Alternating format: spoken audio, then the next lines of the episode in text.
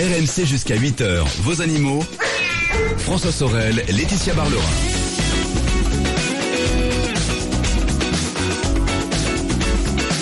Il est 7h10 minutes, c'est RMC. Bonjour à vous toutes et à vous tous. Bon dimanche. Merci d'être là. Jusqu'à 8h, c'est notre rendez-vous animaux avec Laetitia Barlerin. Et puis ensuite, ce sera l'automobile, comme chaque dimanche d'ailleurs, entre 8h et 10h avec Jean-Luc Moreau. Deux heures dédiées à l'auto avec euh, les arnaques lors de l'achat d'un véhicule d'occasion. La Mitsubishi L200, ce sera l'essai de la semaine et un spécial sécurité routière entre 9 et 10 avec entre autres maître Rémi Jossom, vous le savez, euh, avocat qui défend les droits des automobilistes. Voilà, donc un spécial sécurité routière tout à l'heure entre 9 et 10 et vous pourrez poser toutes vos questions tout à l'heure à nos invités. Laetitia, pour cette deuxième partie dédiée aux animaux, on va s'intéresser à l'actualité de cette semaine. Euh, on parlera tout à l'heure d'une appli euh, assez étonnante qui va vous permettre de rencontrer peut-être un compagnon de chien. Non, un comme- propriétaire de chien qui promène son chien avec oui, mais un vous. je disais un compagnon de chien, Ah quoi. oui, voilà. oh là là. Un compagnon de promenade de chien. Non, parce que je sais jusqu'où vous voulez aller. Non, là, pas du tout. là, là. Pas du tout. Euh, Est-ce qu'il faut nourrir les oiseaux? C'est la question qu'on se posera Oui, tout à l'heure. il faut les nourrir et les compter aujourd'hui. Oui. Parce que c'est le comptage euh, national des oiseaux de jardin ce week-end. Ah, on évoquera la florathérapie aussi dans quelques minutes, mais dans l'immédiat, Laetitia, on va s'intéresser aux singes qui pourraient disparaître dans la nature d'ici quelques dizaines d'années. Et voilà, et nous sommes avec Chélie Mazi, qui est primatologue, maître de conférence du Muséum national d'histoire naturelle. Chélie, bonjour. Bonjour. Bonjour. bonjour. Bienvenue. Alors, Merci. Selon une étude qui vient de paraître menée par 31 primatologues, 60% des primates seraient en voie d'extinction. C'est-à-dire qu'on parle d'une disparition d'ici 25 à 50 ans. Alors j'imagine que ces conclusions alarmantes ont eu l'effet d'une bombe hein, dans votre milieu, ou alors peut-être aussi ont-elles confirmé ce que vous saviez déjà? Oh oui, en effet, nous les chercheurs, on savait déjà tout ça et l'étude a pris des données qui existaient déjà et on fait une, on fait une analyse transversale. Donc, euh, ils ont confirmé malheureusement la situation alarmante dont on était bien consciente. Alors quelles sont les espèces euh, les plus en danger aujourd'hui? Alors euh, est-ce qu'il y a les grands singes hein, qui sont quand même euh, euh, les plus connus? Oui, oui, oui, oui. Les espèces les plus en danger sont les grands singes, mais aussi les lémuriens qui vivent euh, seulement euh, au Madagascar, donc, dans un habitat très spécifique. Les grands singes, parce que les grands singes ont un taux de développement très long par rapport aux autres. Mhm. Donc, comme l'homme, euh, le bébé reste avec la mère plusieurs, euh, beaucoup des années. Et donc, si vous pensez qu'un orang-outan peut faire, peut avoir un petit chaque huit années, vous vous, vous imaginez que quelque, si quelque chose ça passe à sa, à sa population, le taux de régénération de la population est très très long. Eh oui. Un orang-outan peut avoir un petit tous les 8 ans, oui, c'est sûr que. Oui. Alors, on, on parle toujours de l'homme. Est-ce que l'homme est la cause principale de disparition des primates euh, dans le monde? Oui, tout à fait. Aujourd'hui, on est 7 milliards d'habitants sur la planète et on est en train de piller la planète et euh, le- de la détruire. Donc, euh, euh, les premières causes de disparition euh, des, des primates sont par exemple l'agriculture industrialisée Oui. pour les plantations de différentes choses, mais surtout le- le- l'huile de palme, par exemple. Oui, alors on parle beaucoup d'huile de palme pour les orang-outans surtout. Hein, les orang-outans, exactement. Plus de 60, 60% de l'habitat des orang-outans a été perdu dans les derniers 40 ans. Et donc, euh, entre les causes, on a aussi l'exploitation forestière pour le bois, par exemple, euh, mais aussi euh, l'exploitation minière pour, euh, par exemple, le, ca- le cas du coltan pour euh, les gorilles. Euh, le coltan est extrait, est extrait pour... euh, pour produire, euh, par exemple, les, mm, les portables, ou les, euh, les, les téléphones portables ou les ordinateurs portables. Les C'est un minéral qui est- oui. Oui, oui, non, les, des microprocesseurs. oui. Et Mhm. c'est un minéral qui est extrait euh, dans les forêts tropicales, donc en Amazonie et au Congo. Et, euh, eh bien, euh, sa façon d'extrait, c'est- souvent illégal. Et, et donc, ça va tuer aussi euh, les animaux de la forêt et surtout euh, les, les gorilles sont touchés par euh, ce, ce risque-là. C'est Et incroyable. aussi, Oui. et aussi, il y a le braconnage et la chasse. Euh, Il y a toujours de la, ce qu'on appelle la viande de brousse, c'est-à-dire euh, euh, qu'on tue des- ces animaux, c'est nos cousins quand même, les, les gorilles, pour pour les manger, pour les revendre. Oui, donc euh, le braconnage est fait euh, pour les manger parce que dans certaines zones de l'Afrique, euh, il y a encore de la population qui, qui mange la viande de, de, de primates. Et, mais aussi, il y a le trafic illégal des animaux qui sont vivants, euh, donc tout à, euh, notamment des petits, euh, qui sont saisis dans la nature et exportés surtout vers l'Asie Mhm. euh, pour des particuliers ou des eaux privées. Et malheureusement, on a encore ce type de trafic. Et, et ce trafic Et- va, va plutôt vers l'Asie, vous dites? Oui, vers l'Asie, oui, l'Asie de l'Est. D'accord. Euh, Ça veut dire qu'ils prennent des petites, euh, des, des bébés gorilles ou des Quelle bébés euh, euh, chimpanzés ou, Orang-outans, ou chimpanzés, oui. orang-outans pour les revendre comme animal Mhm. de compagnie ou animal de zoo. Oui, oui. Malheureusement, ça existe encore. Euh, eh, je sais que certains pays ont compris euh, l'intérêt euh, du tourisme autour des grands singes euh, qui, peuvent vivre en, euh, dans, leur milieu naturel. Est-ce que c'est ce qu'on appelle l'écotourisme Est-ce que pour vous l'écotourisme serait une solution ou plutôt un désastre pour ces, singes? Hum, Alors, l'écotourisme est utilisé comme solution dans certaines zones, dans certains pays. Euh, pas tous les pays euh, peuvent euh, utiliser cette solution parce qu'il faut avoir quand même des infrastructures pour accueillir les touristes. Oui. Donc, euh, par exemple, au Rwanda et Ouganda, euh, le tourisme, l'écotourisme des visions des gorilles est un des premiers revenus du pays. Pour l'Ouganda, c'est le deuxième revenu du pays. Parce que pour y aller, alors d'abord on y va en tout petit groupe, bien entendu. C'est assez cher, euh, c'est c'est Oui. exceptionnel, on n'y reste pas longtemps, mais et, et- et du coup ça, ça marche. Oui, hum, les touristes sont disposés à payer même 700 dollars pour rester avec les gorilles une heure seulement. Et par contre aussi, euh, j'ai travaillé en République centrafricaine et le WWF a développé aussi euh, un programme d'écotourisme des gorilles. Là-bas, c'est un peu plus difficile parce que les infrastructures euh, euh, sont un peu difficiles parce que la, la République centrafricaine est le, le pays le plus pauvre du monde. Mhm. Mhm. Mais, euh, mais il y a beaucoup de touristes qui viennent pour rester euh, avec les gorilles une heure et sont disposés à payer 500 dollars. Donc ça dépend et avec le- l'argent de l'écotourisme, les WWF, il peut payer les, les salaires des éco-gardes qui, qui sont à la défense du parc national et des, des gorilles et des éléphants de, la- de la forêt. D'accord. Donc ça Oui, peut être une solution. Ça peut être une solution. Vous avez d'autres euh, Est-ce que vous êtes optimiste, pessimiste? Est-ce que vous avez euh, des solutions pour les sauver?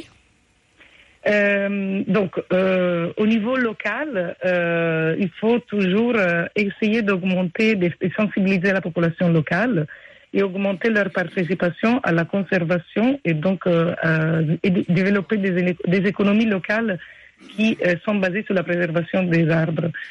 Et aussi, il faudra Mm. aussi faire de la reforestation, ce qu'on appelle les couloirs verts Oui. euh, qui, euh, donc, dans le, avec lesquels on essaye de, de, de, de, comment dire, de faire euh, des connexions entre différents postes de forêt qui sont restés. Mhm. Eh oui. Euh, Pour qu'il y ait un mélange de Oui, population c'est ça. aussi. Pour qu'ils puissent Exactement. communiquer entre eux.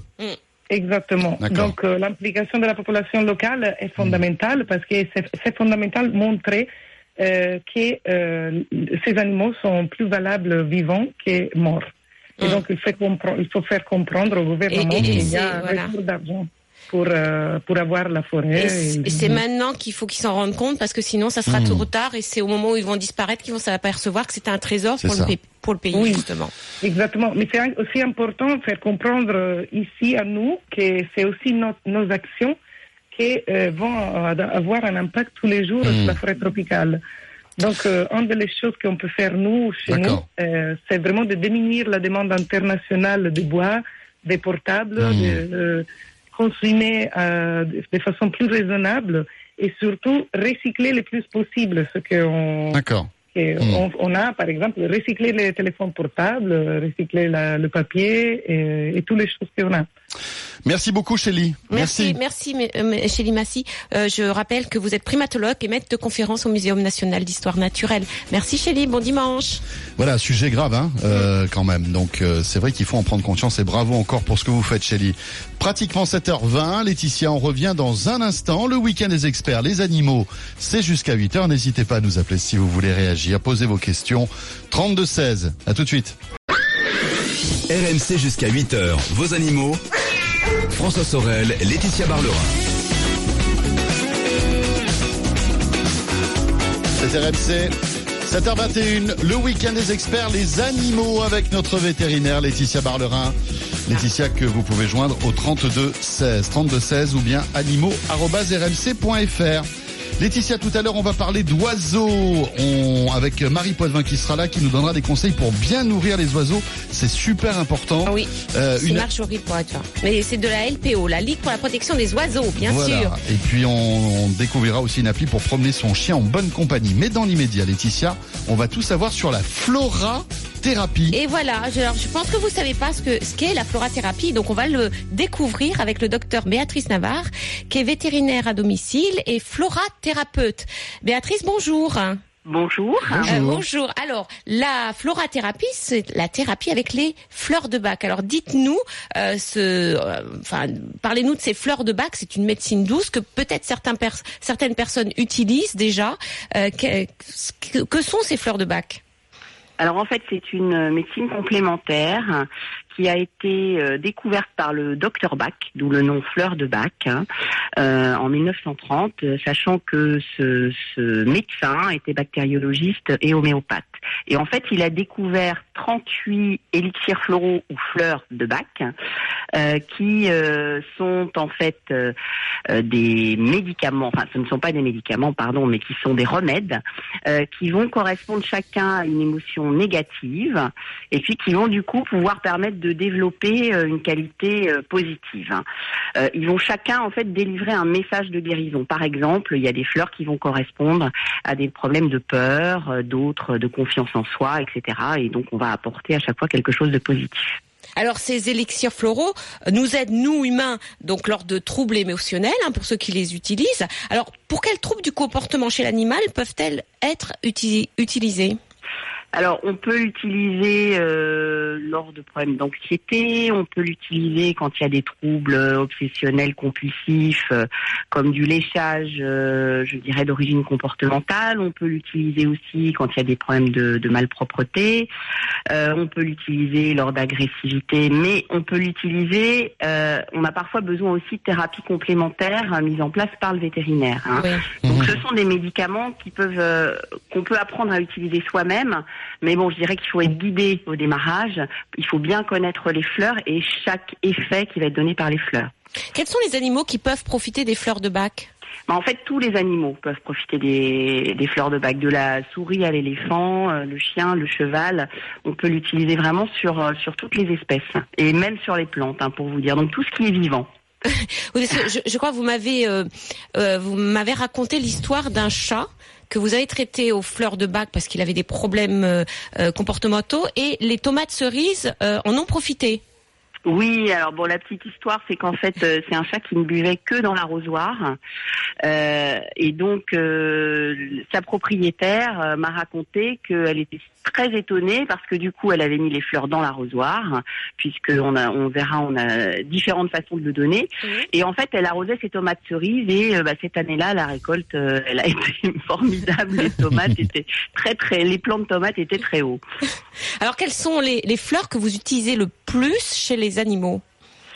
Alors, euh, je dirais que dans les fleurs qu'on utilise le plus, parce qu'en fait, moi, je fais des composés en mélangeant différentes fleurs, mais dans les fleurs qui reviennent le plus souvent, il y a déjà le noyer, walnut, qui est à la fois euh, la fleur de l'adaptation au changement et la fleur aussi qui s'adresse en fait à tout ce qui est hypersensibilité émotionnelle. Donc c'est vrai que euh, C'est par exemple au- les, animaux qui viennent d'être ado- adoptés, par exemple, ou qui changent d'environnement. Il peut y avoir ça, tout à fait, dans les animaux qui peuvent être adoptés. On peut rajouter aussi d'autres choses parce que, par exemple, lors d'adoption, il y a un choc qui est lié à la séparation qu'il y a eu avant. Donc à ce moment-là, on peut rajouter aussi Étoile de Bethléem, hein, euh, Star of Bethléem, euh, qui va là les consoler, je dirais, de la séparation Mhm. euh, qu'il y a pu y avoir de l'environnement précédent. Donc voilà, il y a tout un ensemble de choses. Béatrice, Laetitia, on revient dans un instant après la météo et les infos. On a encore pas mal de questions à vous poser sur euh, les fleurs de bac. Et puis je vous rappelle que vous pouvez à tout moment nous joindre. Tiens, vous voulez réagir sur ce sujet euh, N'hésitez pas, 3216 ou bien animaux.rmc.fr à suivre. Les oiseaux, faut-il les nourrir en cette période de l'année? Comment les nourrir? Et puis, Il faut les compter. il faut les compter. Alors c'est pas facile, je suis d'accord avec vous, mais euh, il faut le faire. et puis on découvrira une appli qui va vous permettre peut-être de promener votre chien en bonne compagnie. On revient après la météo et les infos sur RMC. Tout de suite. Ouh là là, Laetitia, la pression monte. C'est l'heure de la question flash. En moins de deux minutes maintenant, vous vous engagez à répondre à la question de Benjamin. Notre chienne de deux mois se gratte plusieurs fois par jour sur son collier. Laetitia, est-ce que c'est normal? Auparavant, elle n'en avait jamais porté et quand elle rentre à la maison, doit-on enlever son collier ou pas? Alors c'est vrai que les chiens, dès la, la première fois qu'ils ont un collier, ils se grattent le collier pendant, oui, peut-être un mois. Bah, c'est normal. Vous savez, c'est pas parce qu'on le place sur le, le pelage qu'ils ne sentent pas ce collier. Oui. C'est un objet euh, extérieur euh, qui, est, qui, qui est sur leur cou. Ils sentent qu'il y a un truc là qui bouge en Mhm. plus quand ils quand ils marchent. Donc, bah, le, le, le réflexe, c'est quand même de se gratter. Puis à un moment, ils l'oublient. Ça fait partie de leur euh, leur corps, on va dire. Ils l'oublient. Ils font la même chose aussi si on leur met un harnais. Ils se grattent au début, ou voire même quand on leur met un manteau la première fois. Alors là, ils se grattent pas du tout. Ils ne bougent plus. Je sais pas si vous avez déjà vu ça, un chien qui vient d'avoir un nouveau manteau, il ne bouge plus. Il se dit mais il y a un truc sur moi. Qu'est-ce qui se Je passe bouge plus parce qu'il y a un truc qui va se passer. Ouais, voilà, c'est pas possible. Bah oui. Donc euh, voilà, non, ne vous inquiétez pas, ça, il va s'y habituer. Alors par contre, c'est vrai, ça c'est une bonne question. Est-ce qu'il faut enlever le collier le soir? Oui, il faut enlever le collier parce que d'abord le collier abîme le poil au niveau du cou et feutre le poil. Et puis c'est vrai que le collier, c'est pas si propre que ça. Donc ça veut dire que c'est quelque, c'est un, euh, une- euh, une- un accessoire qui Ouais. se salit facilement. Donc on peut avoir sous le collier une macération, une infection. Donc c'est pour ça qu'il faut ôter le collier et le laver régulièrement. D'accord, comme ça, ça permet à la peau aussi qui est sous le collier de respirer de temps en temps. Exactement. Bien Donc euh, sûr. bien sûr. Voilà, et pas des colliers qui étranglent, bien évidemment, Laetitia. Bien entendu, pas de collier étrangleur, on- pas de collier à picot, voilà. Évidemment, hein, mais ça, ça paraît euh, l'évidence. 3216 ou bien animaux.rmc.fr. N'hésitez pas à joindre notre vétérinaire. On est là comme chaque dimanche de 6h à 8h, exclusivement sur RMC. RMC, c'est au 32-16. 45 centimes la minute. Et au 732-16. 65 centimes par envoi, plus prix du SMS. RMC, 6h-8h, vos animaux. François Sorel, Laetitia Barlerin.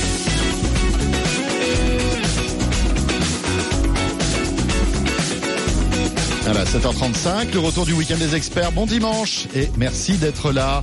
Jusqu'à 8h, c'est les animaux avec Laetitia Barlerin. Et puis ensuite, nous retrouverons l'automobile avec Jean-Luc Moreau et un spécial sécurité routière. Vous savez, euh, peut-être si vous avez écouté RMC, car on en a parlé, pour la troisième année consécutive, le nombre d'accidents sur les routes de France est en hausse en 2016.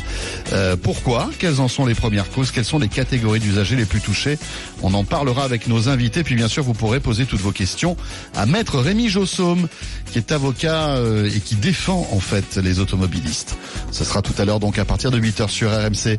Laetitia, dans quelques instants, on va euh, eh bien savoir s'il faut véritablement nourrir ou pas les, les oiseaux, peut-être même les compter. Et les compter. Ça, c'est important. On en parlera avec Marjorie Poitvin, chargée d'études à la LPO. Mais auparavant, on découvre la florathérapie. C'est la thérapie avec les fleurs de bac. Et oui, euh, si vous les connaissez pour vous, on peut aussi les utiliser chez l'animal et nous sommes avec le docteur Béatrice Navarre, vétérinaire à domicile et florathérapeute. Euh, alors Béatrice, euh, donc on parlait un petit peu du principe des, des fleurs de bac. Alors l'élixir fleur de bac le plus connu par euh, euh, le plus connu par euh, par tout le monde, en fin de compte, c'est le rescue. Alors euh, on l'utilise par exemple avant un examen, c'est un peu pour nous déstresser Oui. ou avant une enfin quelque chose qui nous nous stresse. Est-ce que c'est un élixir que qui est utilisé chez chez l'animal et à quelle Alors oui, déjà le, le en fait, c'est un mélange de cinq élixirs. On l'appelle le remède d'urgence. C'est l'unique composé qu'avait inventé le docteur Bach euh, dans les années 30. Voilà. Alors, euh, qui comprend en fait cinq plantes et qui vont avoir vraiment, qui vont permettre de calmer tout ce qui est anxiété aiguë. Euh, ce qui fait que chez l'animal, on peut aussi bien l'utiliser avant une visite chez le véto, avant de mettre un chat euh, dans sa cage, euh, avant de l'emmener euh, en transport ou de l'emmener aussi chez le véto, quand il y a un transport en voiture, Oui euh, quand un animal a peur des feux d'artifice, par exemple, mais de façon très aiguë. C'est vraiment le remède d'anxiété aiguë. Et du coup, on peut en donner quatre gouttes ou alors euh, deux pchits euh, de spray en fait Oui. hein, qu'on peut mettre euh, même sur les doigts et comme c'est en aigu on peut soit l'appliquer au niveau des babines un petit peu à l'intérieur des babines ou même sur le même sur la peau même sur euh, le bord des oreilles hein, parce que là la peau est plus fine et ça va directement directement agir en fait Parce que nous, on prend ces, les fleurs de bac euh, donc euh, dans ou dans de l'eau ou directement dans la bouche. Euh, donc on peut on peut en donner à l'animal par, euh, par par voie cutanée donc, mais quand même les fleurs de bac, il y a de l'alcool dedans. Alors est-ce Oui. qu'on peut euh, est-ce que euh, chez l'animal aussi il faut donner de l'alcool? Alors, en fait, faut pas donner de l'alcool. Par contre, ce qu'il faut savoir, c'est qu'en effet, il y a du cognac. C'est ce qui permet de conserver, en fait, si vous voulez, le message guérisseur, en fait, de la plante. Euh, mais comme on emploie les fleurs de bac, on peut les diluer, en fait, dans la gamelle d'eau. hein, c'est vraiment la voie la plus simple. Oui. Euh, bah, en fait, il y a vraiment des infimes quantités en fait qui sont ingérées, Euh, mais on a en effet, les- comme on l'a dit tout à l'heure, plusieurs voies d'administration puisqu'on peut le mettre sur la peau, le mélanger à la nourriture, euh, donc la gamelle d'eau, le mettre directement. Donc ce qui fait que bon, si si on a un, un animal par exemple qui est vraiment malade en très mauvais état et qu'on hésite même à donner cette infime portion d'alcool, ben, on peut très bien euh, l'appliquer en fait par voie cutanée. D'accord.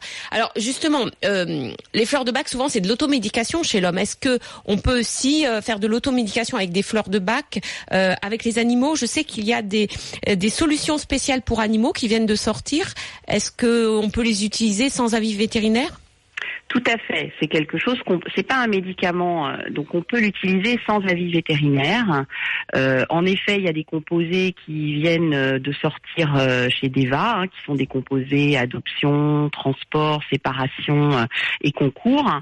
Et puis aussi les élixirs en unitaire, hein, on peut acheter un livre et puis euh, euh, s'intéresser euh, aux, aux différents effets. En fait, c'est vraiment le docteur Bach qui a souhaité que ça soit une médecine très simple Mhm. et que chacun puisse se soigner tout seul. Voilà, ce qui est quand même super.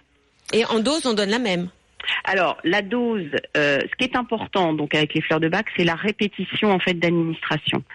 Euh, C'est-à-dire que euh, quand on donne ça sur trois semaines en général, hein, en dehors du rescue en aigu, euh, il faut à ce moment-là le donner quatre fois par jour, donc soit quatre gouttes quatre fois par jour, quel que soit le poids de l'animal, hein, Mhm. euh, ou alors euh, deux sprays euh, quatre fois par jour. hein.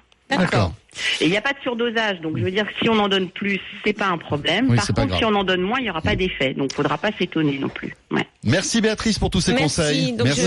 Je rappelle que vous êtes vétérinaire à domicile, homme veto et euh, florathérapeute. Voilà, euh, thérapie par les fleurs de bac. 7h40, c'est RMC. Laetitia, on va maintenant s'intéresser aux oiseaux. Des oiseaux qui, on le sait, en cette période de l'année sont fragilisés hein, par le froid, par le manque de nourriture, parfois même par le manque d'eau. Euh, Faut-il les nourrir, ces oiseaux qu'on a, qu'on croise peut-être sur notre terrasse ou dans notre jardin? Oui, je pense qu'il faut les nourrir. Et Marjorie Poitvin est d'accord avec moi. Elle est chargée d'études à la Ligue pour la protection des oiseaux. Marjorie, bonjour. Bonjour. Bonjour. Euh, Alors, je, avant de parler du nourrissage, on va parler du comptage quand même, parce que il faut savoir que c'est la cinquième année de suite qu'a lieu le euh, le comptage national des oiseaux de jardin. Alors tout le monde est invité ce week-end, donc encore aujourd'hui, à y participer. Euh, Dites-nous pourquoi ce comptage et la mobilisation du public sont importants. Oui, effectivement, donc c'est ce week-end la cinquième édition du comptage. Euh, c'est un comptage qui s'inscrit dans un, programme un peu plus global qui s'appelle l'Observatoire des oiseaux des jardins euh, et qui vise à connaître justement les raisons qui amènent les oiseaux à fréquenter les jardins. euh, dans un but plus global de mieux connaître justement ces espèces d'oiseaux, les menaces qui peuvent peser euh, sur ces espèces qu'on pense communes parce qu'on les voit fréquemment Oui. par sa fenêtre, et de savoir pourquoi les oiseaux viennent justement dans les jardins. Et alors en pratique, comment on peut participer à ce comptage? Qu'est-ce qu'il faut faire? Alors, il y a plusieurs choses à faire. En gros, il y a plusieurs étapes. Donc, c'est aujourd'hui ou demain. Euh, C'était hier, Hier ou ou aujourd'hui. Pardon.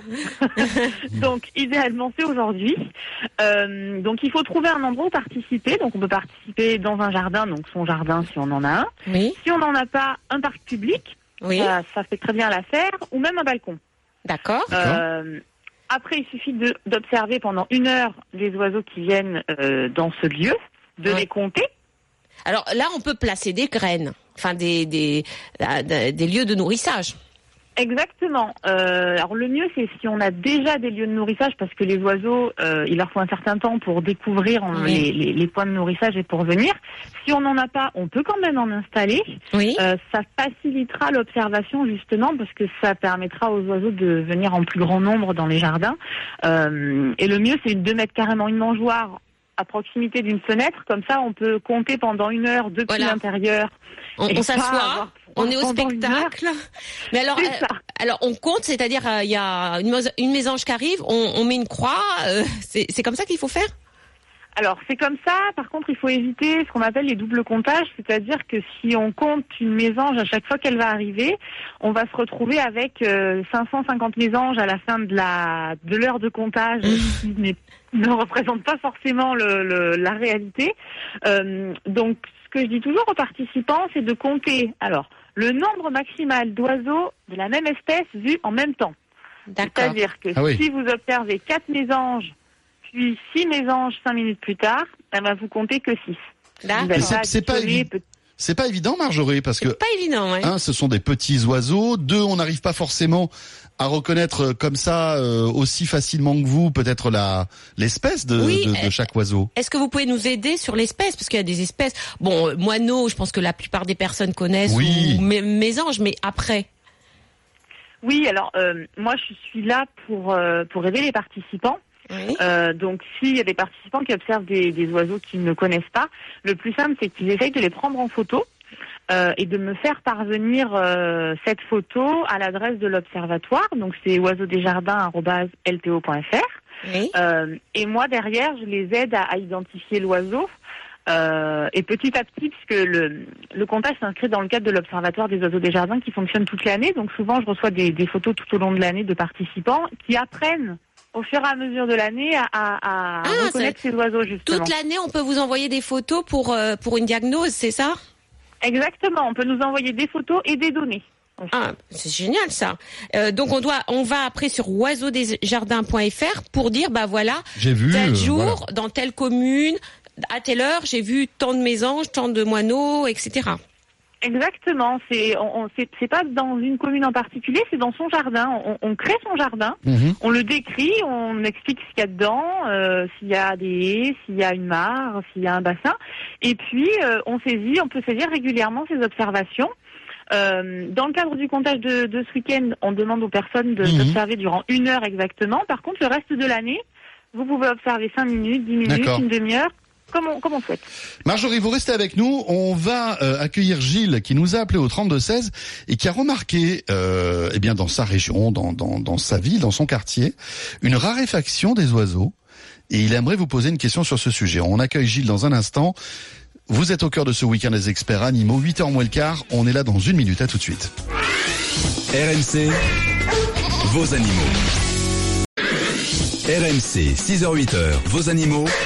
François Sorel, Laetitia Barlerin. C'est RMC 7h47, nous voilà de retour, le week-end des experts, les animaux, avec Laetitia Barlerin, Marjorie Poitvin, chargée d'études à la LPO. On évoque les oiseaux ce matin en sa compagnie. Et puis Gilles, hein, Laetitia qui nous attend au 32-16. Bonjour Gilles. Oui, bonjour euh, Laetitia, bonjour euh, François. Bonjour Merci de m'accueillir dans votre émission. Alors vous avez une question pour Marjorie concernant les oiseaux dans votre jardin. Voilà, donc euh, ça fait quelques années que je vois un peu la raréfication de tout ce qui est passereau, c'est-à-dire rouge-gorge, mésange charbonnière, moineau, et peu à peu, on en voit de moins en moins. Euh, donc euh, la question était est-ce que c'est un phénomène local? Est-ce que c'est un phénomène euh, Vous êtes où Euh, je hein? dirais. Alors j'habite euh, dans la Drôme, Nord-Drôme, euh, proche de Romans, dans un petit village proche de Romans dans la Drôme. Voilà. Ma question donc c'était de savoir si c'est une, euh, Une tendance c'est une tendance, euh, je dirais locale. Est-ce qu'il y a des choses qui se passent au niveau plus élargi, euh, au niveau de nourriture, au niveau de- du climat? Je sais pas trop. Euh, cependant persiste euh, en termes d'oiseaux euh, des pies, euh, des tourterelles, euh, des merles. Les merles, oui. Mais de plus en plus euh, disparaissent euh, tout Les ce qui est petits. passereau. Voilà. D'accord. Marjorie? Oui, alors c'est un phénomène qui est qui est national. Voilà, c'est pas pas local. Cette année en particulier, c'est une année encore plus particulière puisqu'on reçoit de nombreux témoignages identiques de, de personnes qui se sont perçues cette année qu'il y avait de moins en moins d'oiseaux dans leur jardin. Euh, mais il faut savoir, voilà, ça fait ça fait plusieurs années que euh, la disparition des, des espèces d'oiseaux des jardins et autres est, est quelque chose de, de réel.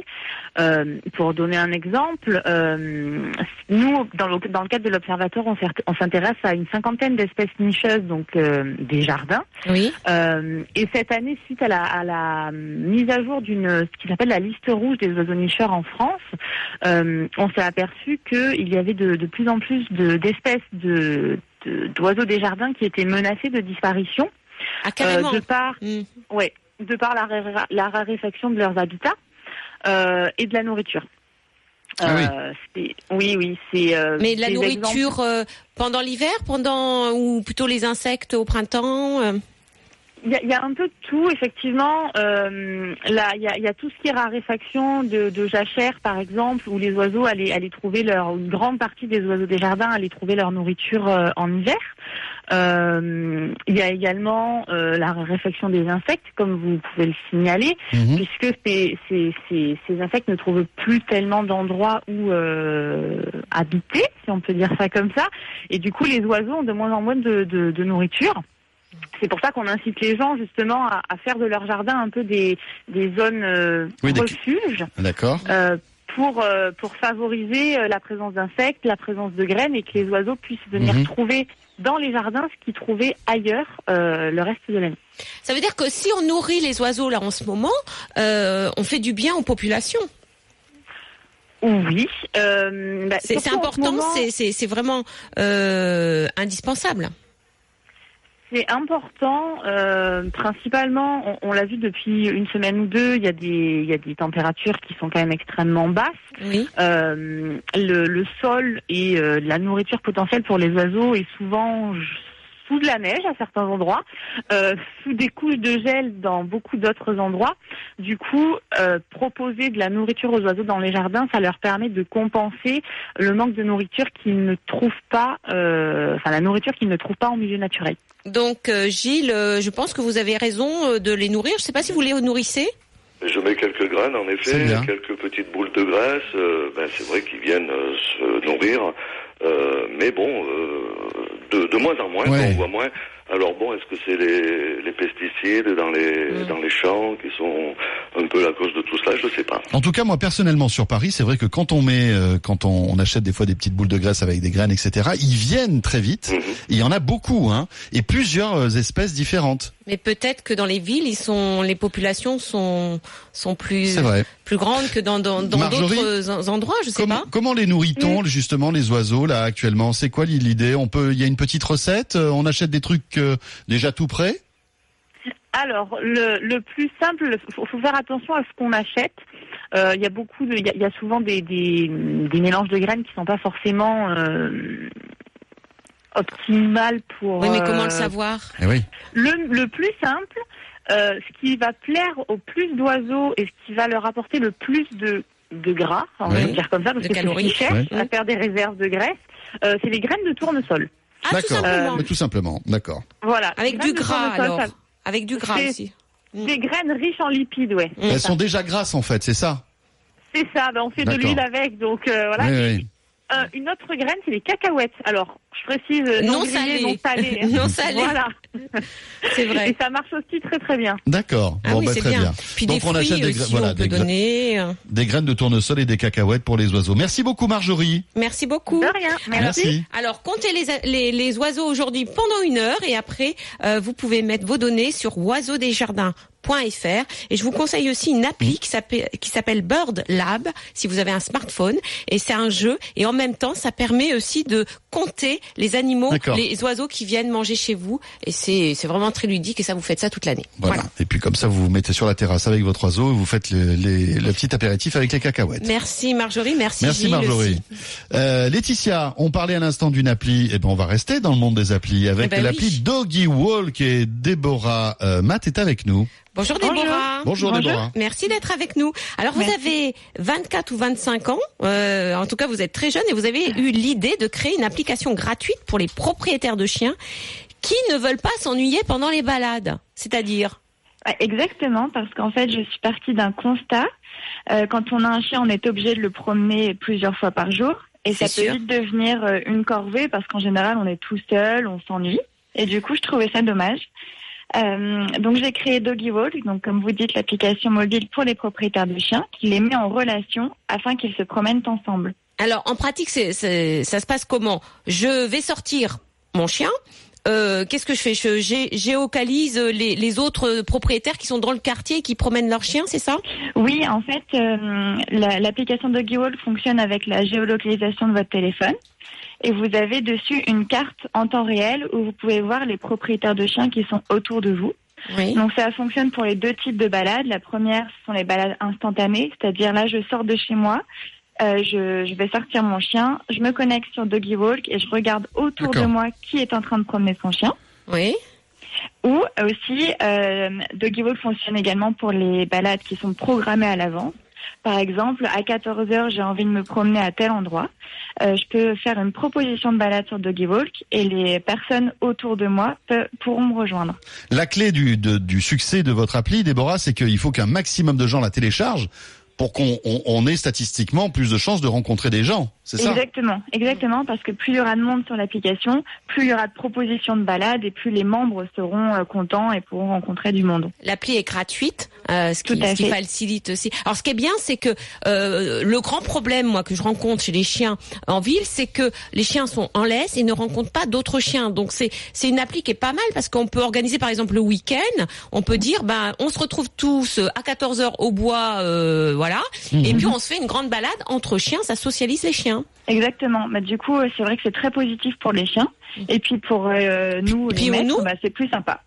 Ça veut dire quoi ça? Ça veut dire qu'on peut rencontrer euh, euh, des personnes qui aiment les animaux comme nous, quoi. bah voilà, exactement. On rencontre tout- tous les propriétaires de Eh oui. chiens qui sont autour de nous.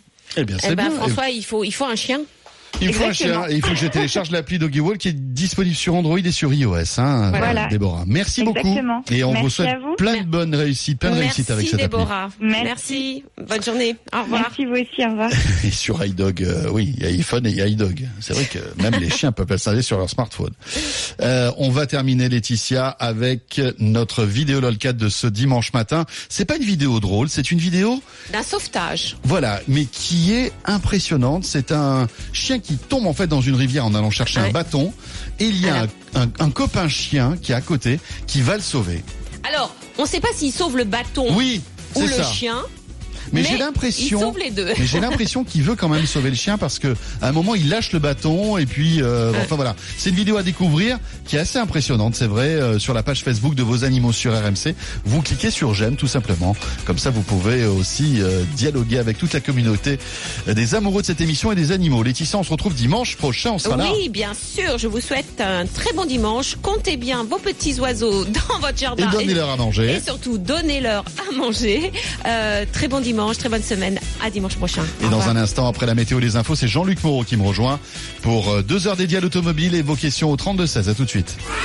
Retrouvez le week-end des experts en podcast sur rmc.fr.